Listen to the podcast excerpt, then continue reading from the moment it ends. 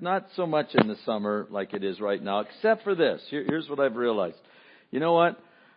At home in the high desert, we have a moisturizer that we use on our skin all the time. Out here, you don't need it. I'm thinking I put the lotion on, but I don't need the lotion out here. And you know what happens as well?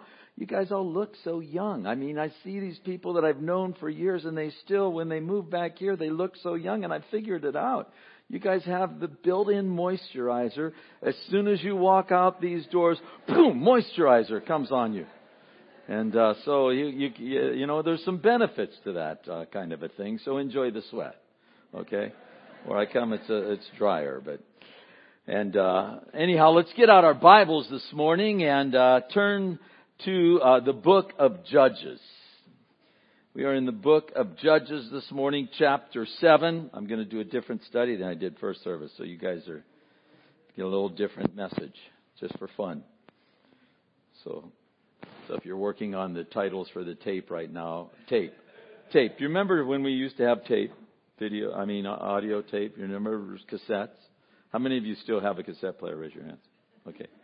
How many of you don't even know what a cassette player is? Raise your hands. No. Okay. Judges chapter 7. It's my goal not to bore you and keep you too long. I heard a story about a woman named Gladys who was attending church services on a particular Sunday, and the sermon seemed to go on forever. So as a result, when the sermon goes on forever, people tend to fall asleep in the congregation, and that's exactly what happened in this situation. And so after the service, everybody a little bit groggy. Gladys gets up, decides to be friendly. She walks up to a very sleepy-looking gentleman in an attempt to revive him from his stupor. She extends her hand, and she says, "Hello, I'm Gladys Dunn." And the gentleman replied, "You're not the only one." Get it? Gladys Dunn. Gladys Dunn. So there you have it.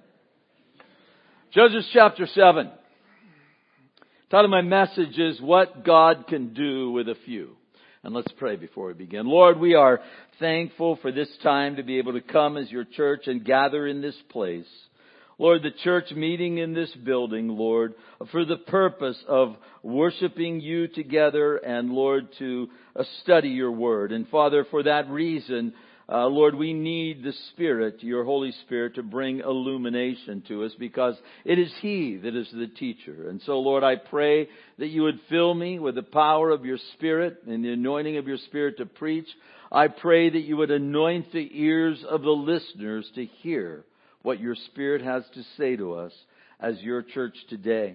And Lord, I pray if there's any here in our midst that have not yet given their lives to you, God, that you would touch them, that they would sense your love and your presence in your people today, and that they might come into a knowledge of our Lord and Savior Jesus Christ. So Lord, bless this time now of study in your word. Continue to strengthen us as your children. In Jesus' name we pray. Amen. Let me start off by asking a question, and that is, how do you think things are going? I mean, as you look around at your home, your family, your life personally, as you look at the country, how do you think things are going? Let me ask you another question. What kind of impact do you think the church and Christianity is having practically on our society? Now, it's interesting because the United States is known around the world as a Christian nation. And there are some reasons why someone hearing that might think it's true. In this country, there are hundreds of Christian radio stations. There are hundreds of Christian television programs. 96%, that's a little less now. This is from a few years back, the statistic. Of all Americans profess to believe in God. 101 million claim to be born-again believers. 76% profess to be Christians. And 62% of all Americans say they've made a commitment to Jesus Christ, and that's still important in their life today. Now, if that's the case, if America, in fact, is a Christian nation, and as godly as she is thought to be and professes to be, then you would think that that should be reflected in its behavior nationally, wouldn't you? Well, listen to some more facts. The United States remains the world's biggest users of prisons, putting more people in prison than anybody else on earth. 1 out of every 136 people. For every 100,000 people in the United States, 737 are behind bars. Over 2 million Americans are in prison, costing taxpayers over $30 billion a year. That doesn't sound too good for a Christian nation, does it? 1 million teenagers want to run away from home every year, and suicide is now the second leading cause of death among teenagers. This year, America will spend over $84.6 billion on gambling, according to the American Gaming Association. And you know, I live close to Las Vegas, and I can tell you right now, if you've ever been to Las Vegas, you see all these kind of fancy buildings and architecture. And guess what? None of those buildings and architecture were paid by those who won. Just remember that. It wasn't made. They're not making money on the people who won. That money's made on the people who lose. This year, 2.5 million children will be reported as being abused, missing, or abducted. And reports now show that the number one killer of children is their own parents. And we've seen that. Radical stuff going on where mom will kill all her kids and then kill herself. I mean, or the dad will do so. We look around and there's, according to the statistics, 50,000 drug-addicted children are born every year just in, and you might probably believe this, California. You're going, yeah, those Californians, that's why we're here. Yeah. Every year, 800,000 babies are born to unwed teenagers. I know I do. When I do a wedding today, we more often do weddings for people who bring their kids to the wedding. I mean, it's the sign of the times. The homes falling apart, alcoholism, drug problems, racism. We all are very familiar with the present situation there. Financial pressures. We recognize the struggles there. So we look around at our nation, and though it's Christian, what's going on? It seems to be deteriorating at a rapid rate. So what gives here? Why are things this way? And listen, how can it be changed? Is it possible that with the flood of change in this downward spiral away from, well, what God values and views around? What can I do? What can you do? I mean, we think, well, I'm just one person, and I'm not really in a position, Pastor, to have an impact of any real significance. I mean, it's just me. And it can be discouraging. You can feel kind of lonely, kind of isolated, kind of, you know, I'm not having a real impact. And we can feel that way because of evil and perversion that is all around us, causing us to ask, how can God possibly, and is it possible, to turn this nation around? The answer to that question? Listen. Believe it or not, all he needs are a few good men and women. God doesn't need a huge population to make a change, you see, in this nation. Case in point, John Wesley, the founder of Methodism, said this: "Give me 100 men who fear nothing but God and hate nothing but sin, and I will turn this world upside down for Jesus Christ. I will also hear static." Is it because these batteries are gone or what? It's the plug. On the pack? Is it loose? Let me see. Let me make sure. Maybe the aerial. Hang on. Okay, let's see if that takes care of it. But in our text here before us in Judges, we have a familiar story, especially for those of you in the Bible Belt. Before us, a guy by the name, well, you know him, maybe you remember him from Sunday school. His name, Gideon. It's not just a Bible organization that puts Bibles in hotel rooms, but there is actually a person in the Bible, just in case you didn't know, by the name of Gideon. Gideon is being confronted by a terrorist group known as the Midianites. Yes, terrorism is not new. Satan is the ultimate terrorist. Do you know that? Nothing new. The Midianites were deadly enemies of the nation of Israel, and they are a picture of the world. They are a picture of the flesh and the devil that the church faces today. And God taught Gideon some great lessons on warfare and how to have victory against such a powerful and radical enemy that can enable us as men and as women and as the church corporately to be victorious personally in this spiritual warfare that we are engaged in presently and may even be able to impact in a way. And this is my prayer. I don't think it's too late for God to do a work and bring revival to this nation. And perhaps the reason we are not mentioned in prophecy as a nation is because we're all raptured out of here. That's my prayer, really, people. That's my prayer. I'm asking. I can't make it happen. All I can do is in my own life, as you can do in your own life. God, make me do your work in me, Lord.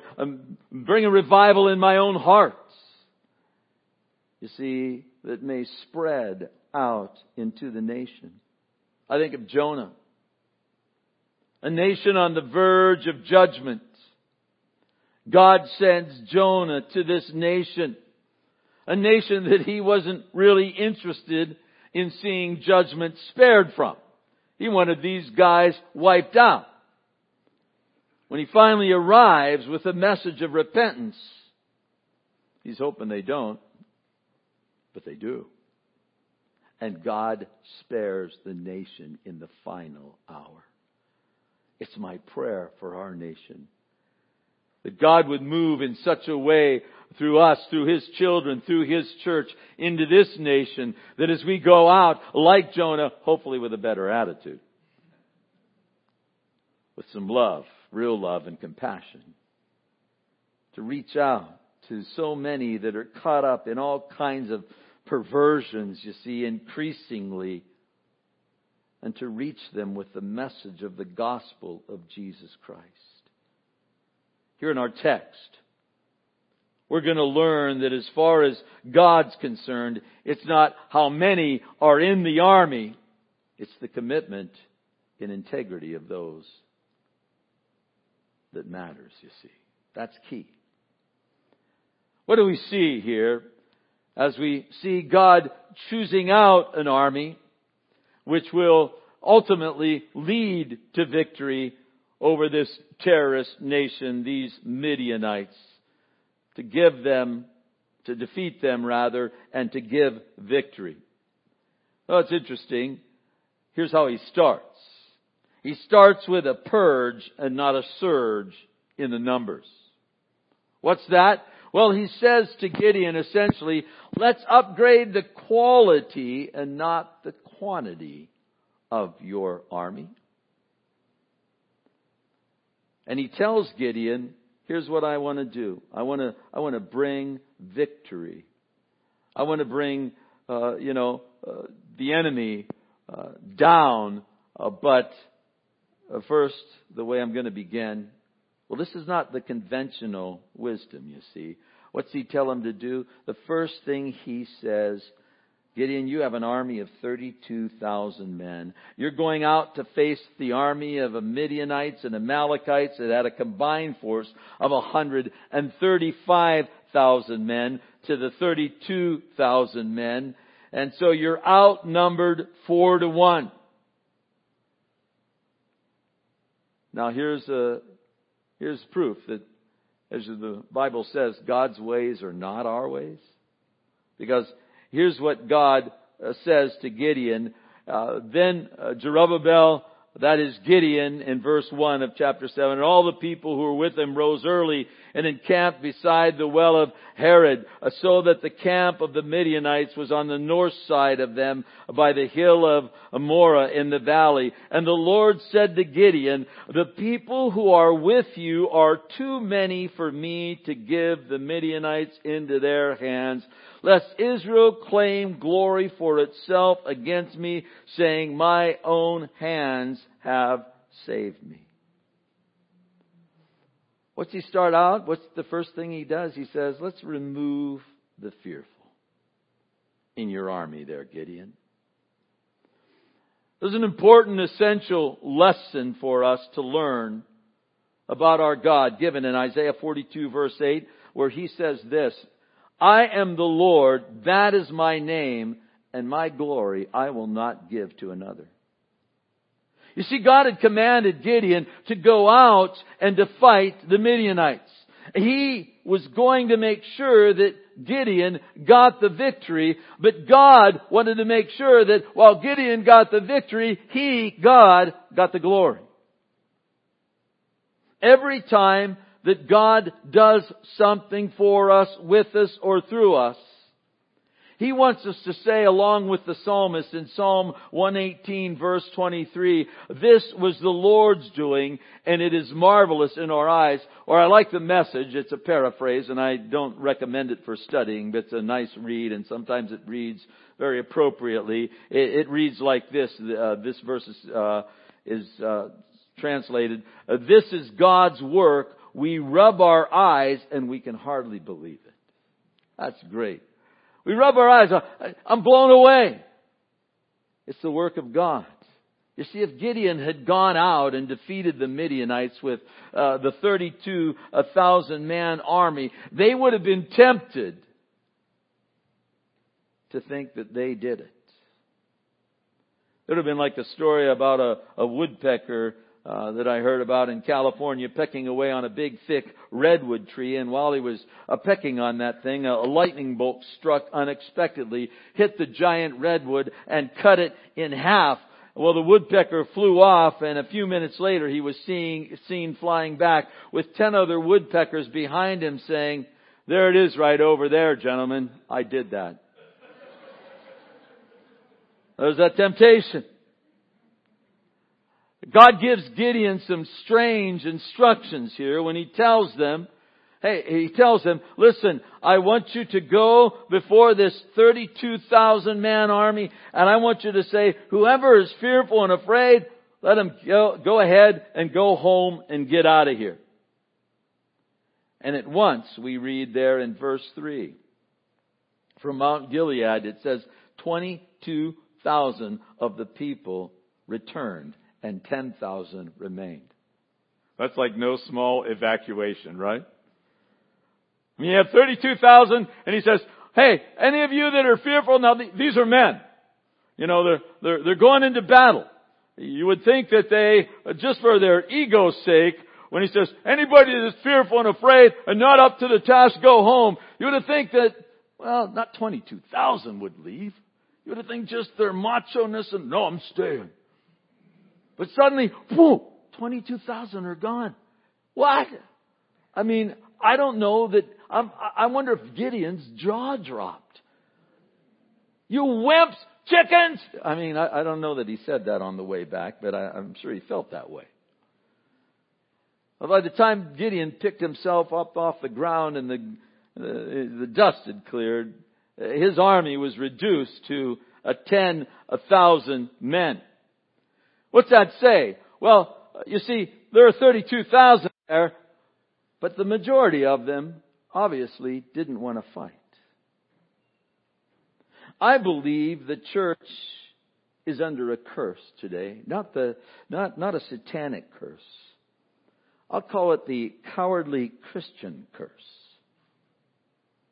People just, apathetic and want to come in and cruise in and, Christian man, I'll be a Christian. It's Sunday. I'm really going to be a Christian today. I'm going to cruise into church. I'm going to sit in the padded seats, enjoy the AC, little music, little Bible study, and then boom, I'm gone. And then I live like the devil the rest of the week. I don't think much about God the rest of the week. You see, when it comes to what God has ordained for the church to be doing, many are checked out. Many years ago, 32 years ago now, when I went to the High Desert, it's a small church of about maybe 100, 120 people. I had several people say to me, listen, don't go changing things here. We like our little church. You start doing this evangelism thing like Greg Laurie and the Harvest thing, and we don't want it to grow into a big church like Harvest. And this was a couple of the high school kids at the time. To which I responded, well, listen, however many come is up to God. My job is to preach the gospel. And listen, this church doesn't belong to you. It doesn't belong to me. This church belongs to Jesus. And I want Him to make this church all He wants it to be. I want this church to grow spiritually, and I want this church to grow numerically. And I believe that that will happen as we preach the gospel and love the people, and they grow and mature spiritually. I think that's the case.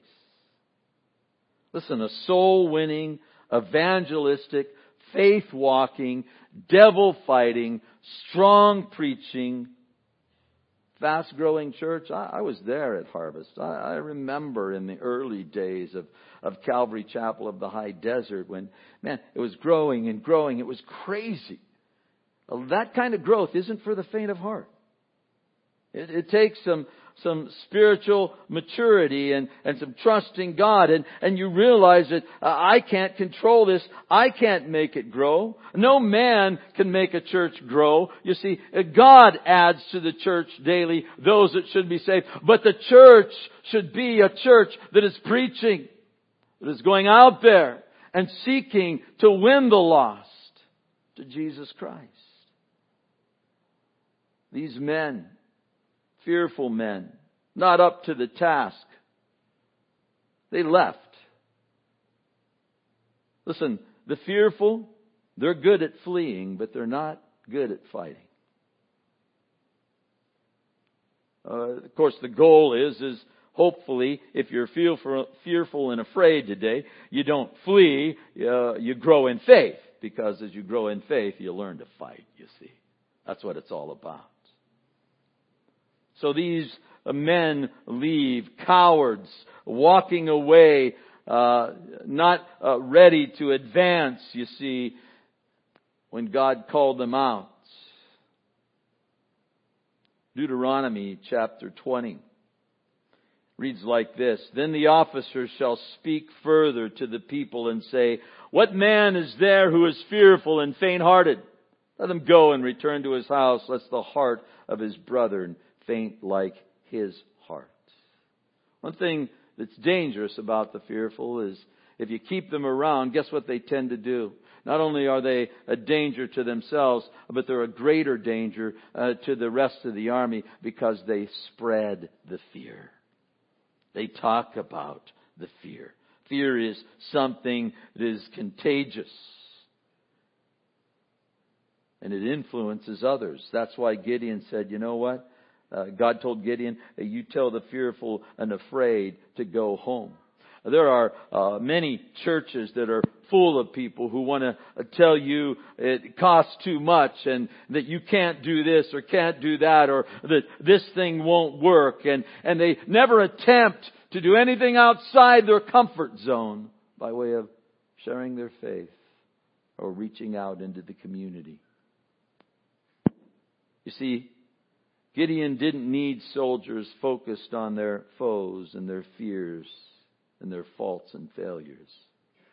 He needed an army that was focused on their Father in heaven. Man, God can use the feeble. God can use the frail. He can use the flimsy, but He can't use the fearful. That fear must be replaced in faith. How's that happen? Through the Word of God. You see, until they have said their prayers and exercised their faith, they can't move ahead. But as Christians, you see, who believe the Word of God and who are up to the task of doing the work of God, we read in 2 Timothy chapter 1, verse 7, "For God has not given us a spirit of fear, but of power and of love and of a sound mind." It's the devil who's the minister of fear. 365 times, interesting, somebody has counted this. I didn't. I just want you to know that. I just read this statistic. There are 365 times in the Bible, one for every day of the year, in one form or another, we are told to fear not. So if you want an army that will fight to win, you need, number one, to remove the fearful. Number two, if you're taking note, you need to remove those who are too casual. Now, things could have been worse. Gideon had lost 22,000 men, but he still had 10,000 left. So he goes, well, I got 10,000 left. That's still outrageously outnumbered. I mean, he could have lost all but a few hundred, but 10,000 was still at least a decent-sized army. And I can imagine maybe one of Gideon's generals coming over and say, well, cheer up, Gideon, things could be worse. You still got 10,000, and so Gideon perhaps took a little comfort in that, but it didn't last long because God wasn't finished yet. The odds were now 14-1, and when the Lord came to Gideon, and He said to Gideon, here, the army's still too big. Let's read verse 4. And the Lord said to Gideon, the people are still too many. Bring them down to the water, and I will test them for you there. Then it will be that of whom I say to you, this one shall go with you, the same shall go with you, and of whomever I say to you, this one shall not go with you, the same shall not go. And so He brought the people down to the water, and the Lord said to Gideon, everyone who laps the water with his tongue as a dog laps, you shall set apart by himself. Likewise, everyone who gets down on his knees to drink. And the number of those who lapped, putting their hand to their mouth, was 300 men. But all the rest of the people got down on their knees to drink the water. And then the Lord said to Gideon, by 300 men who lapped, I will save you and deliver the Midianites into your hand. Let all the other people go, every man to his place. What's God doing here? He's giving them a test. You never know when God is testing you. These men weren't told by Gideon, hey guys, got a test to see who stays and goes. Nope. He just said, men, 10,000 of them, go down to the river there and get a drink. That was all He said. These men had no idea that this was a test. You never know. You see, and what is about to take place wouldn't have seemed to be anything more than everyone taking a break and getting a drink of water. But there was more to it than that. It reminds me of a story of two football players who were taking an important final exam. If they failed this, they would be on academic probation and not allowed to play in the Sugar Bowl the following week. The exam was a fill in the blank. And the last question read, Old MacDonald had a blank. That was a guy named Bubba. He was stumped. He had no idea the answer. He knew he needed to get this one right to be sure he passed. So making sure the professor wasn't watching, he tapped Tiny on the shoulder. He said, Psst, Tiny, what's the answer to that last question? And Tiny laughed, and he looked around to make sure the professor hadn't noticed, and he turned to Bubba and he said, Bubba, you're so dumb. Everyone knows Old MacDonald had a farm. Oh, yeah, Bubba said. I remember now. So he picked up his pencil, and he started to write the answer in the blank, and he stopped. He reached up and he tapped Tiny's shoulder again, and he whispered, Tiny, how do you spell farm? You're really dumb, Bubba. That's easy. Farm is spelled E-I-E-I-O.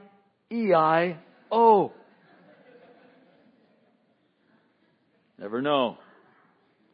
Don't flunk the test when God gives them. He has all of these men.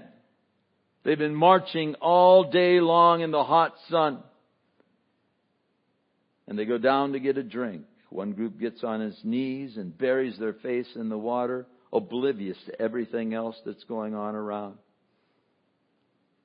Not paying attention, you see, that there's a war going on. There's a real enemy out there. And all they cared about was the water at that point. God said to Gideon, you can exclude those who just got down in the water. Why? You might think, that's just a little thing. I wonder why God would do that. I mean, the one group put their face in the water and one group drank from their hands. It seems like such a little thing. Let me tell you something. God cares about the little things in our lives.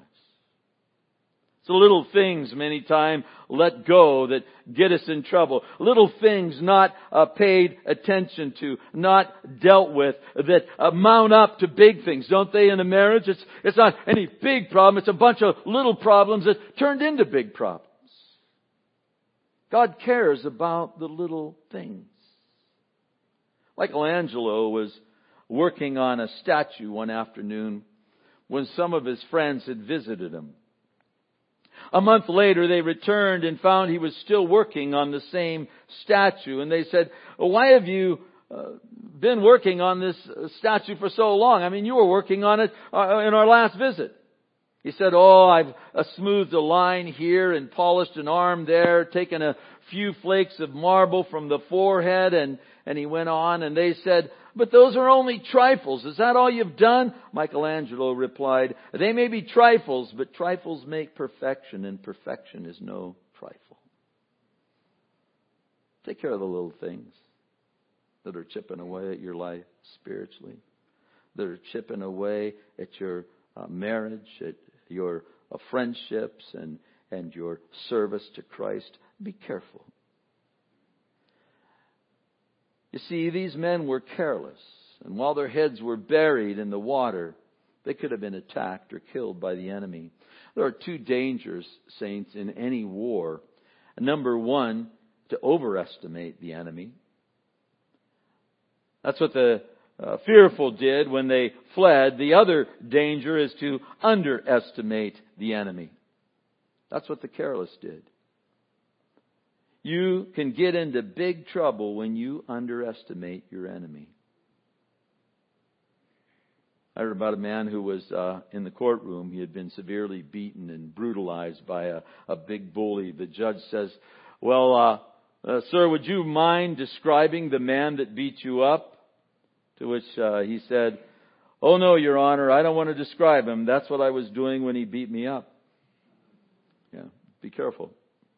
Be careful, you see. In this battle we are engaged in today, we can't afford to settle for careless Christianity. You see, there are people in God's army today that are cowards. Then there are people that are not. They love God.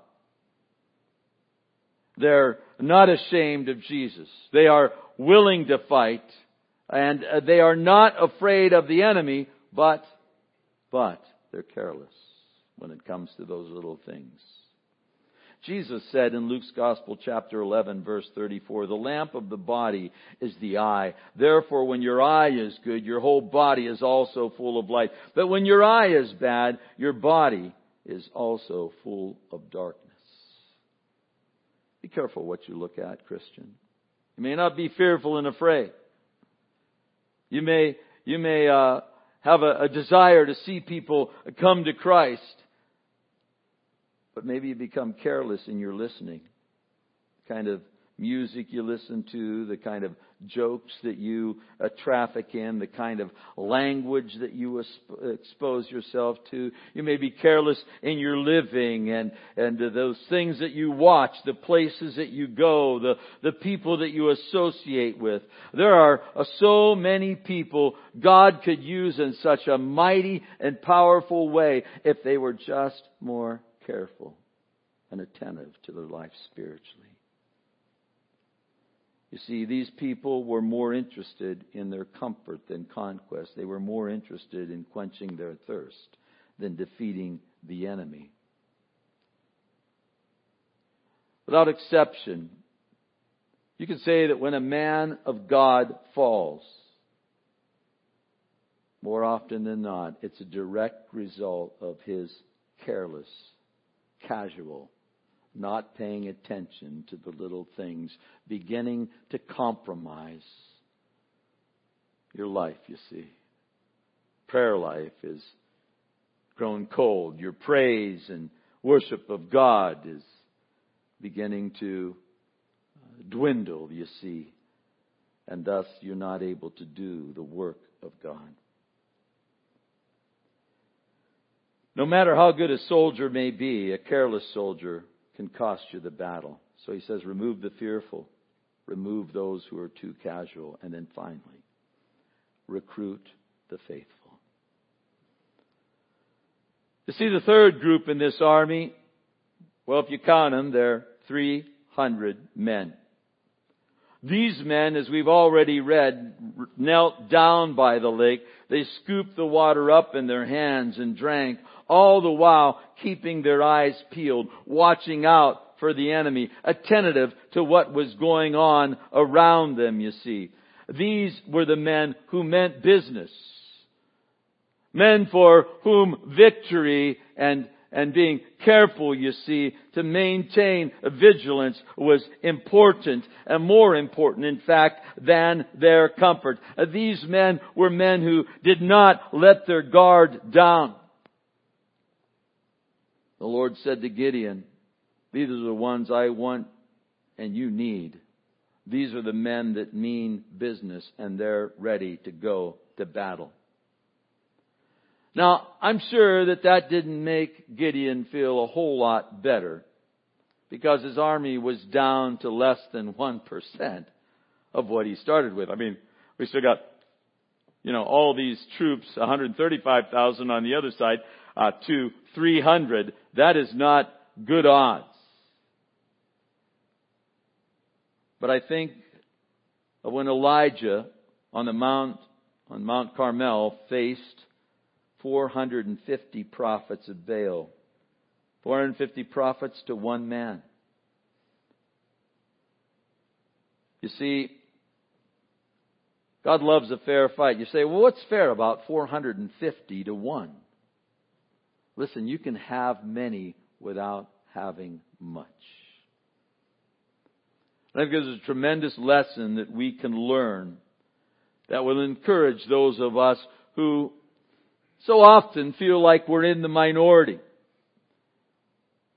Living in a world and in a country that's increasingly sinking deeper into the cesspool of sin and perversity, of iniquity and immorality.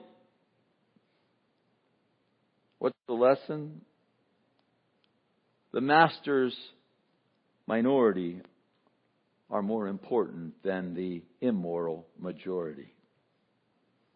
You know, we might do more as the church with fewer soldiers if we simply had better soldiers. How about you? Where are you at? You see, Lenin, the founder of communism, said, "We want fewer but better disciples. We want people, not people who will give us a spare evening once in a while, but people who will give us the whole of their lives." What's he calling for? Commitment that's deeper than just superficial and surface. You see, what God needs is not quantity. What he desires is quality, because God plus one is a majority, isn't it? That's the key. What we need to understand is just you and God can make a tremendous difference in the world. You don't believe that one man can make a tremendous difference? Churchill saved England. Lombardi, for those of you sports fans, history, you see, turned the Packers from doormats into champions. Namath, another history for those of you that are sports fan, convinced the Jets they could win the Super Bowl. Those of you that are into stock markets and things, Lee Iacocca turned Chrysler around. One man. Those are all single men that had a tremendous impact. And we know their names today because of the impact they had. One man can make a difference. Most of you probably heard Jonathan Edwards, pastor, God used powerfully. Born in 1703, perhaps one of the most brilliant minds and the finest theologians that ever came from this country. He and his wife had 11 children, and of his known descendants, more than 300 became pastors, missionaries, or theological professors. 120 were professors at various universities. 110 became attorneys. 60 were prominent authors. 30 were judges. 14 served as presidents of universities and colleges. 3 served in the U.S. Congress, and 1 became vice president of the United States. It doesn't take much of a man to be a Christian. It just takes all of the man that there is. Dwight L. Moody heard a preacher say one time, "The world has yet to see what God can do with one man totally committed to him." And when he heard that, Dwight L. Moody said in his heart, "By the grace of God, I will be that man." And indeed, God powerfully used Moody. He touched 2 continents, preaching the gospel of Jesus Christ. Now, don't miss the conclusion to this story. God takes this band of 300 men. They go to battle. They win the victory. And I'm almost done here. But notice how it was done. There in verse 16, we read, "Then he divided the 300 men into 3 companies. He put a trumpet into every man's hand with empty pitchers and torches inside the pitchers.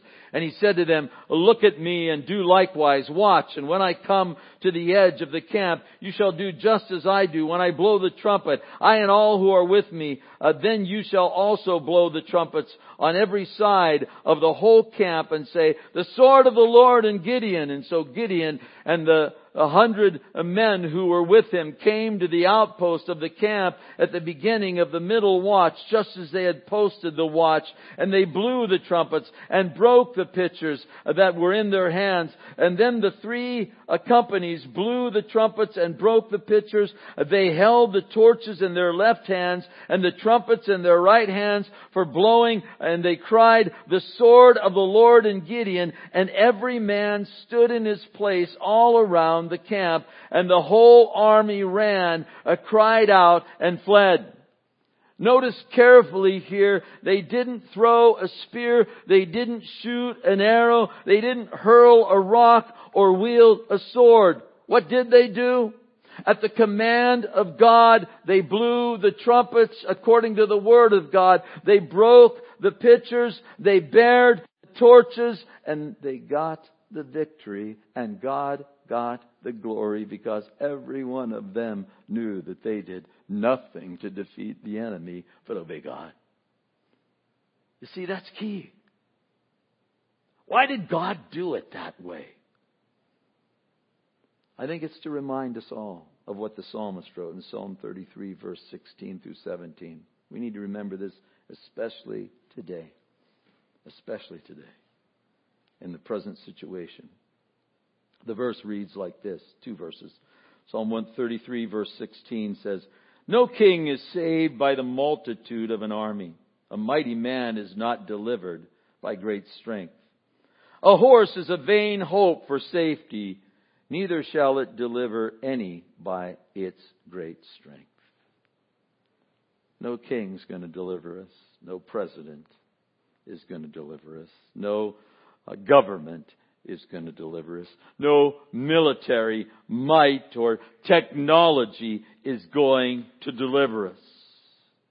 You know where our deliverance comes from, precious saints? Proverbs 21:31 says, "The horse is prepared for the day of battle, but deliverance is of the Lord."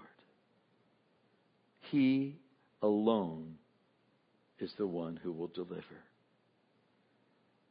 We simply listen to Him, look to Him, rely on Him, and step out and continue to do what He's called us to do. Yes, we have been given the right to vote in this country.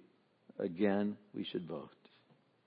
I hope all of you are going to vote prayerfully, asking for the Lord's wisdom and direction.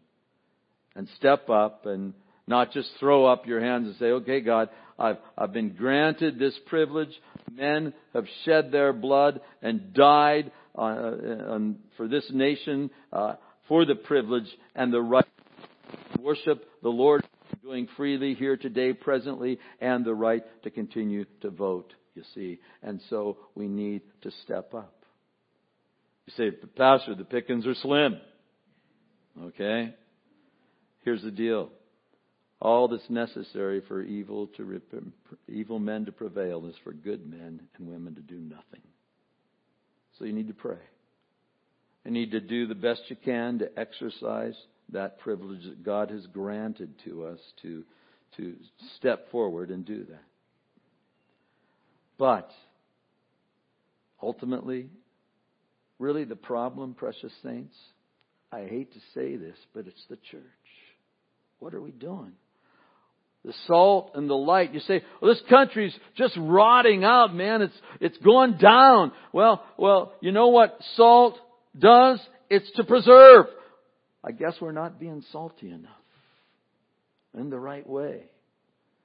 Maybe we've moved into the kind of casual, kind of comfortable, kind of don't want to ruffle any feathers and make anybody uneasy with me. I'll just be a quiet Christian. I'll be that silent witness. Well, you need to be a witness. Certainly need to be a witness. Your words need to match your walk. You see, your talk and walk need to go together. If you're a believer, you should have a behavior that looks like a believer. And then, as you look like a believer, you need to tell them why you look like a believer and who it is that you believe in and how it is that they can have a relationship with him. You see, we need to shine brightly God's glory. We need to be the salt, you see, the preservative in this country. And again, you say, oh, what can I do? You do the best you can in your neighborhood, at your workplace, or where you go to school, at the college, whatever you're doing. You be that example. You reach everybody that God brings your way to the best of your ability to take advantage of every opportunity to present the gospel. Yeah, but we're not very many. God doesn't need very many.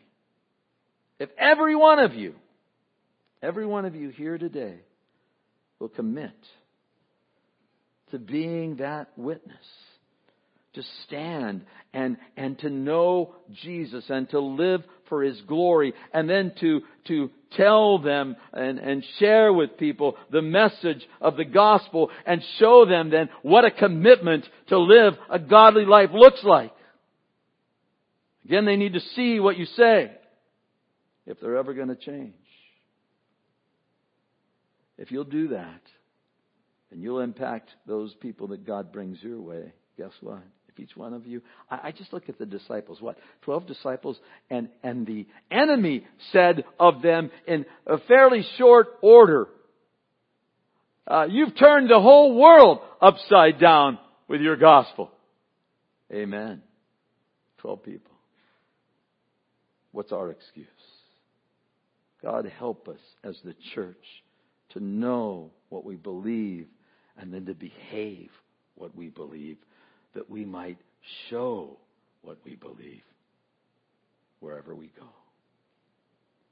May God fill us with his Spirit and a passion to that end. May we not sit by and watch things go down the tube and go, oh, well, what can you do? There's so much you can do if you just pay attention. Remember the story of Gideon. Not a lot, but victory was wrought. Let's pray. Father, we thank you, Lord, for your word. Thank you, Lord, for the faithful and continual work of your Spirit to minister to our hearts. And now, Lord, I pray that you would help us to heed what we've heard. God, it does us no good to listen and to know, and not go and not show. God, fill us with your power. We cannot do these things on our own. We don't have the ability on our own with any words or anything to simply convince people. Lord, our lives need to be lived in such a way. Our love for them, your love through us by your Spirit, Lord, need to be seen and sensed by those around us, Lord. They need to sense that there's a humility and a compassion, a true care for those that are lost, no matter what the perversion they're caught up in. Lord, may we show them the love of Jesus Christ. May we show them and share with them that there's one, Lord, who can change them. That, Lord, you've changed our lives. You've brought us out of the slavery and the addiction and the bondage of sin and brought us to yourself. And maybe we weren't in the same sin and it didn't look as bad in the society's eyes. But Lord, in your eyes, sin is sin. And may we be those that recognize that. Give us hearts of compassion. Give us mercy and grace to reach out to those that are hurting. Lord, that need to see Jesus. May they see him with greater clarity in us. And Lord, I pray if there's any today that have come and have not yet given their lives to you, Lord, that they would not walk out of these doors today without being born again, without knowing their sin is forgiven. They have the hope of heaven. It's not about coming to church that's going to change any man alone. It's about coming to Christ. And Lord, I pray if there's any that have not yet made that step, Lord, that they would not leave here today without talking to someone about what it is and how they can have a relationship with Jesus. Lord, bless us now as we, Lord, go our ways. May you be glorified in our lives. And we'll give you the thanks. In Jesus' name we pray. Amen. Let's all stand.